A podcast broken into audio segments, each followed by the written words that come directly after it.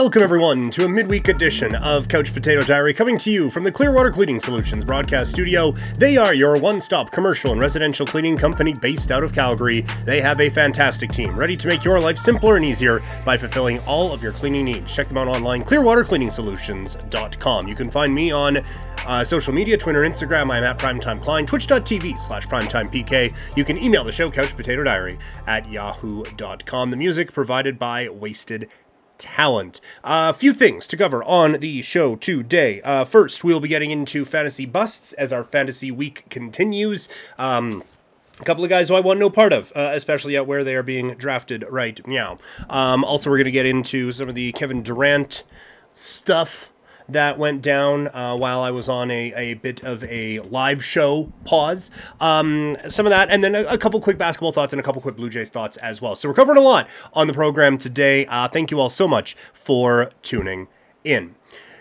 It is fantasy football season, uh, draft season, more specifically. Um, yesterday, if you want a bit more positivity in your life, we did the fantasy values, the best fantasy values for uh, this upcoming season. Now, we're going to get into the potential busts for this upcoming season. A couple of guys in here whose talents I like, a couple of guys in here whose talents I do not like. Um, but either way, this is going to be a, a, this is a list of guys who I just I want no part of this season. I, I think if you are drafting them, again, specifically where they are being drafted, I um I, I think you're going to have a really bad time. So uh, let's get right into it. We'll start in the first round with Najee Harris.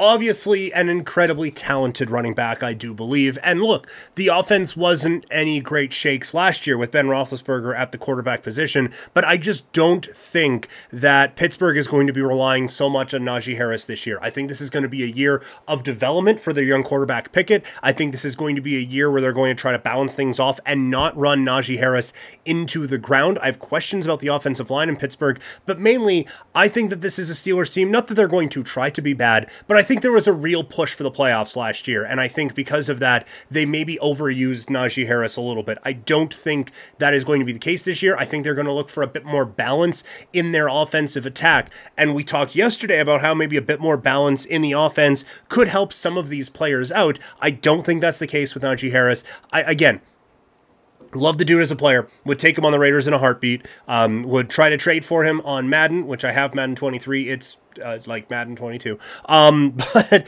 I really, really, really like this player. I just really, really don't like this situation. And I just, I... I have some great concerns, and I just don't see a world where he is providing you value. You look at some of the players being drafted after him. Guys on our list from yesterday, DeAndre Swift, Nick Chubb, and Deebo Samuel. I feel more comfortable about their situations than I do Najee Harris. I'm just, I'm out on Najee Harris this year. He is so far going consensus number eight overall. Um, I, I would have him as a second-round player, personally, so I'm not going to get him in any league. And again, not a knock on him. I just feel like this offense is going to be a bit more... excuse me, a bit more balanced. Um, and I think because of that, you're going to see Najee Harris not have necessarily some of those counting stats. He may even be better next year um, or this upcoming season than he was last year, but not get the stats that he had a season ago. Staying at the running back position, um, which is actually a common theme on here, I'm going with Leonard Fournette in the second round. Uh, he is the last pick of the second round in twelve-team leagues, in standard twelve-team leagues. Um I am greatly concerned about this Tampa Bay team. I think they probably still win this division, but that's more a statement on the rest of the division rather than a statement on how great this team is. The offensive line has a lot of struggles, especially on the interior. Leonard Fournette, bless his soul, isn't really going to be a, a bounce it outside kind of a guy. You know, um, it, it's been great to see his resurgence. I, I think that he has now kind of eliminated that bust label that was on him a little bit, that the guy was the best running back on uh, a Super Bowl team, and for a couple of years now has been a key part of a team that has made some uh, pretty consistent postseason runs. So I am happy that he has been able to turn things around, because L S U Leonard Fournette was like nothing we have ever seen before, really. Um, or nothing we had seen for a while. You know, we've Bo Jackson was pretty cool. But you know what I mean. Um, I just really feel like the interior of this Tampa Bay offensive line is going to be a bit of a disaster this season. Um, and I just, I don't see Leonard Fournette being able to have a lot of success. I think that the areas where the offensive line is having some issues are right where Leonard Fournette is going to be able, or is going to make a lot of his stats up and a lot of his fantasy production up. This is another one, kind of a bad situation. Also, I do feel like maybe I'm projecting a little bit. Well, I'm definitely projecting a little bit here. That's what fantasy football analysis is in the offseason, but uh, especially in draft season. I think there's a bit of a falling off for, for him as well. I, and this is another one where I wonder if there's a bit more balance with some of the, the other running backs. I just, I feel like a lot of what Leonard Fournette put up and a lot of the volume that he had, it, he has been phenomenal, but I wonder if a lot of the reliance on him has been in part because of the lack of backs behind him. Um, not that there's a ton of great options here this year, but I just, I really have concerns about the way this team is going. Um, so I would be avoiding him at the back end of the second round. Early in the fourth round, Cam Akers is going. I want no part of the Cam Akers experience last year. And it's not because of what we saw in the postseason a year ago. It's just what we've seen from players coming back from this injury. I feel like this is going to be a year where he is going to need to kind of get up to speed. I think he's going to be an average back, but I, I just, like, if you're going wide receiver in the first round, say you're going Jamar Chase in the first round and want to come back and, oh, well, I can get a Cam Akers in the fourth and fill my running back spot that way. I, I think you'd be much better off going with some of the other wi- running back options, maybe going some of the other wide receiver options. A couple of guys who we talked about yesterday in the fourth round going behind Cam Akers, D J Moore, Lamar Jackson. I would rather have both of those players. It, I would, I, I'm... I'd rather Darren Waller as well. I just, I have major concerns about what Cam Akers is going to bring at the running back position this year, coming off of that injury. Um, it feels like Darrell Henderson is a little bit ahead of him right now in terms of recovery, at least from everything that I have read up to the taping of this program today. Um, it, it just, it feels like, It feels like nothing is going to really point in the direction of Cam Akers returning fourth-round value this year. I think next year we can talk about him being a fourth-round value, but it's just too soon after the injury um, to for me to be like, okay, this guy is back. I, I feel like there is no risk baked into this fourth-round selection. I feel like you need best-case scenario for Cam Akers in the fourth round. In the fifth round is Amon-Ra Saint Brown, the breakout star from a season ago. It's crazy how we just all accepted that this guy was awesome in garbage time last year on a not awesome Detroit Lions team. We all love them, but a not awesome Detroit Lions team that had a lot of garbage time and had a lot of defenses playing back. And we're just like, oh yeah, that's exactly what this guy is going to be. I don't, I, I, I honestly, I don't see a lot there with Amon-Ra Saint Brown. Um, I think he'd be okay. I would much rather him not in the fifth round at all. Um, I'm not going to have him on any of my teams. I just, I don't think he is that guy. I think he is, on a good team, a number two or a number three wide receiver, and I think that's where he should be on your fantasy teams. Um, oh, maybe not even a number two wide receiver. Like I just, you would have to be stacked at running back for me to be comfortable with him as your your number two, um, or stacked at some other positions. Like I just, I want nothing to do with Amon-Ra Saint Brown. I think that he was a beneficiary of a lot of circumstance last year. Like I said, with defenses playing him back, I don't really think, and now with defense defense is kind of focusing on him a little bit more, and another year of Jared Goff as the quarterback, I just don't see a world where Amon-Ra Saint Brown provides you fifth round value. I feel like he is going to very much fall into the bust category. I even feel like he's probably going to be someone that you're going to be feeling comfortable dropping at the middle part of the season. At the quarterback position, actually one spot ahead of Amon-Ra Saint Brown is Kyler Murray. This one is a total vibe check. Since the second Arizona season ended in that Monday night playoff game against the L A Rams, um, it has been one bad story after the other around Arizona. It has been Kyler's pissed about the team, uh, throwing him under the bus about the playoff loss. The team is pissed about Kyler and how he played in the playoff loss. Now there's contract disputes. Does Kyler want out? Will he go back to the Oakland A's? Probably not. They really do suck. But will Kyler demand a trade? Should Arizona trade him and try to reshape things that way? Okay, we got the contract figured out. Fantastic. Now there's a clause in there that says he has to do film study every week, which is every red flag you could possibly imagine. Um, and then even more red flags, he's calling plays in a preseason game, and Kingsbury is going out of his way to be like, yeah, fuck that guy. He thinks that the uh, that play calling is um, is that easy. Let him fucking do it for a little bit. If this was a human, if the Arizona Cardinals were a human being, we as a friend group would take them out to dinner and be like, dude, dudette, whoever,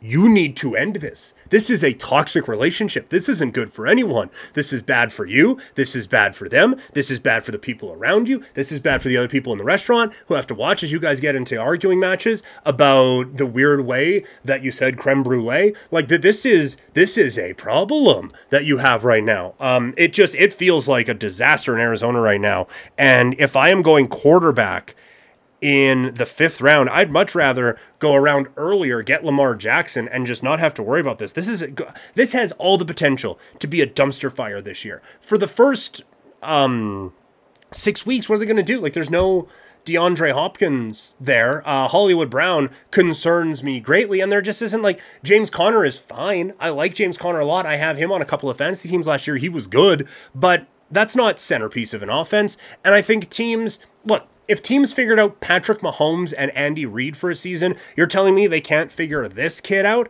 And if he's not doing the homework to figure out how they're figuring him out, this feels like it could be a long disaster year for the Arizona Cardinals. I think there's going to be a big step back this year. I think Kyler Murray is going to be a very big part of that. Um, and last one, we're bouncing back into the second round, Saquon Barkley. This is, again, it's just, I don't think he is ever going to get back to that guy who he was as a rookie. That was three years ago. Um, I think this entire offense is going to be quite terrible, to be perfectly honest with you. I don't think they solve the offensive line issues. And everyone is saying, well, yeah, Saquon Barkley had the injury issues, but bad offensive line. And, you know, like the, the, the offense wasn't good. Okay, well, let's go through that brief checklist, shall we? Uh, bad offensive line, still check. Yes, absolutely. But maybe better than it was last year. I don't think his A C L cares. Um, he's it, so he's going to get absolutely annihilated four times a game instead of eight. Super. Um, bad offense. Well, Daniel Jones is still there, so yeah, bad offense. I just I feel like that they're again. This is going to be this is kind of a throwaway year for the, the New York Giants. Daniel Jones will be gone at the end of this season. Um, and I I don't know if Saquon will be around. Like, this feels like they're just kind of throwing this away and already getting ready for next season. And I think Saquon Barkley is really going to fall off. And I think it's going to, it, it's too bad, because I do think injuries are a major part of that. And he just went to the absolute worst situation. We talk all the time about drafting a running back and wanting to have, or drafting a quarterback and needing that foundation around there. You damn well better have that around you if you are drafting a running back with the fourth overall selection. You better have best offensive line in the league. Now we got Ezekiel Elliott to run rubshot all over these guys. I just think Saquon Barkley is going to be a disaster. I think you take him in the second round and you just automatically lose your your fantasy season. Like, he is going right around. You could, there are conceivably teams that are going Najee Harris, and then at the turn back around, they are getting Saquon Barkley. And they are getting a world of headaches all season long.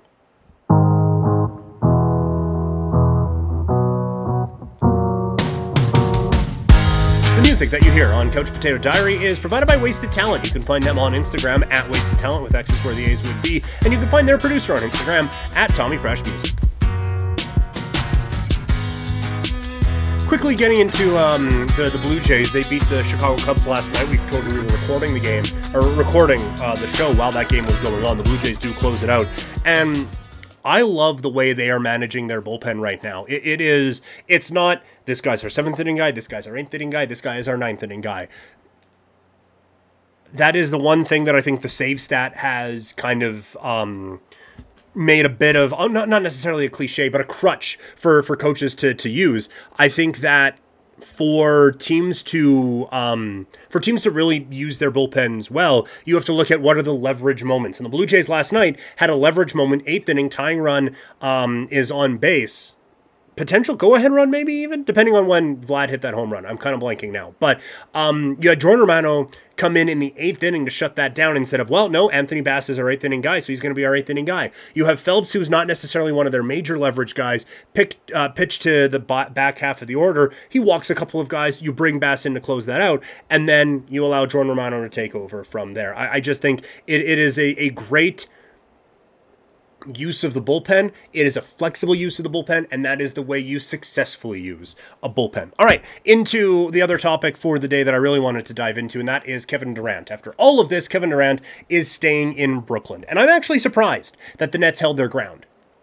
And I'm impressed that the Nets held their ground. Dude has four years left on a contract. Like, I get player empowerment and, and all of that stuff. This is fucking ridiculous. If that happens, if you let him, if, if you trade him for less value to the team that he wants to go to, when he's got four years left on his contract, get all the way the fuck out of here. I am very happy that at the end of the day, this was handled like adults, and they are now going to progress and move forward with this. Obviously, a ton of pressure now on Brooklyn. Um, specifically on Steve Nash. Guy gets essentially called out in the media by his star player. Um, there's a lot of pressure on Steve Nash to have this team go well and to be able to make some of those adjustments. I don't think he made enough adjustments with the Brooklyn Nets a season ago. I think he ran out some lineups that were not optimal, and I think it cost them some games. Um, but this is going to be such a weird team. Like, this team has the biggest variance of outcomes, I think, in the league. This team could be back in the play-in or worse, or they could be winning seventy-three, team, uh, seventy-three games and hoisting the Larry O B at the end of the season, and we're all laughing at, can you really believe that we thought this team was going to be bad? The best-case scenario for this team might be better than any of the associ- uh, any other team in the association. But what's really the likelihood of that? Kyrie is going to be healthy, but he was probably the most healthy he's ever going to be in the playoffs, and they got boat raced by Boston in four. Simmons is apparently still dealing with some health issues, um, and there isn't just a whole lot going on there aside from from Seth Curry, who I like a lot, but he's dealing, um, he's recovering from off-season surgery. This is a a team that, again, if all the pieces work, if Kyrie's like, yes, I know I was kind of out there last year, but I'm here to ball. I'm still going to be one of the most talented players in the league. Kevin Durant, same thing. Ben Simmons figures it out. Then, yeah, this team, stupid good. And the fact that we're even doubting them at all is hilarious. The likelihood of that happening is just so minuscule. And the shitty part about all of this is that it held the entire league hostage. You're seeing teams making move right moves right now. I don't think the, the, the Barrett extension was a... Um, was held up because of Kevin Durant, but you see like Morris signing with the the Brooklyn Nets, and a couple of other things are happening now, though the Lakers making a move for uh for, for Pat Beverly. This is a league that was held hostage by one guy having a bit of a pity party, and like real people's lives were on hold. And again, no one's shedding a whole lot of tears for millionaires here, but it's like there there are kids who are going to be going into school next week, and they don't know where their family is going to be living two months from now. And it's just, it, it's that kind of thing, or it's like, I'm glad we're all adults here at the end of the day. Could we not have found adulthood a couple of weeks ago or a couple of months ago? That that would have been absolutely lovely. Because I need to turn everything into a Raptors-centered conversation, the time does feel like now for the Raptors to make a big move. Not a Kawhi big move, um, but a Miles Turner big move. Because you look at the East right now, who is clearly better than the Raptors? Milwaukee and Boston. End of list, in my opinion. There are teams who I think are better than the Raptors. Uh, Philadelphia, for example. I think the Philadelphia seventy-sixers are better than the Raptors. And I know, like, it, someone's going to say, well, yeah, duh, they, they just beat them in a playoff series. Well, they needed Joel Embiid to basically do, hit a dude perfect shot to um, take a three nothing series lead in that series. And then the Raptors battled back and got thumped in the, uh, I believe it was game six. Um, but still... I, I don't think that Philadelphia is a team without questions. Uh, you have James Harden, a full season of him. I don't think he's going to be able to take the pressure off of uh, Joel Embiid the way that Philadelphia wants him to. Is Joel Embiid going to be able to stay healthy for another full season? I like Philadelphia's offseason, but there's a lot of questions there. Miami, I think, has a ton of question marks. Kyle Lowry did not play well in his first season um, as the point guard for the Miami Heat. Jimmy Butler was bagged at the end of the playoffs, and th- this was a team that had a lot of injury problems last year and still handled it very well. I don't know if they'd be able to handle that again, and this team I don't think did enough to address some of those injury concerns, and you lose P J Tucker, and I, I just, I, I I I don't have high hopes for the Miami Heat this upcoming season. We've discussed Brooklyn's issues. I like the Bulls and the Cavs, kind of the Hawks. Not as much as the Raptors, though. I, I really think that if Toronto would be able to go out and make a Miles Turner move, they would solidify themselves as an upper-tier team in the Eastern Conference and once again put themselves right there to make a bit of a playoff push. One other move made in the N B A, uh, the Lakers have acquired Pat Beverly for uh, T H T, which is hilarious that T H T was the secret ingredient to every big trade that the Lakers were going to pull off, and it eventually gets you Pat Bev, which is, I mean, he's fine, but he's not like game changer or anything like that, but it's right around the value of T H T, right? A lot of people have, uh, are assuming that this is now the end of Russell Westbrook. I just, I just don't know who's taking him on. You know, like, even if you get like the, the grand prize of a first round pick in twenty-seven and twenty-nine, that's five and seven years from now. Whatever G M is making that trade, probably going to be fired by the time those picks come around. I, I just, I don't see a dance partner here for, for Westbrook. I, I think that the more likely scenario is the Lakers hope that Westbrook and Beverly can get along and hope that this dysfunctional team somehow figures it out. I don't think they're a whole lot better than they were last year. They're different. I don't think they're a ton better than they were last year. I think they've raised the talent, but I think all the questions there still remain. I just have real concerns uh, about where this team is going to be. It, it's been a puzzling offseason in L A. That's going to do it for the program today. Again, thank you, Clearwater Cleaning Solutions, the studio sponsor for Couch Potato Diary. They are your one-stop commercial and residential cleaning company based out of Calgary. They have a fantastic team ready to make your life simpler and easier by fulfilling all of your cleaning needs. Check them out online, clearwater cleaning solutions dot com. You can find me social media, Twitter and Instagram. I am at Primetime Klein, twitch.tv slash primetimepk. You can email the show, couch potato diary at yahoo dot com. More fantasy football goodness coming at you tomorrow. Talk to you later. I'm out.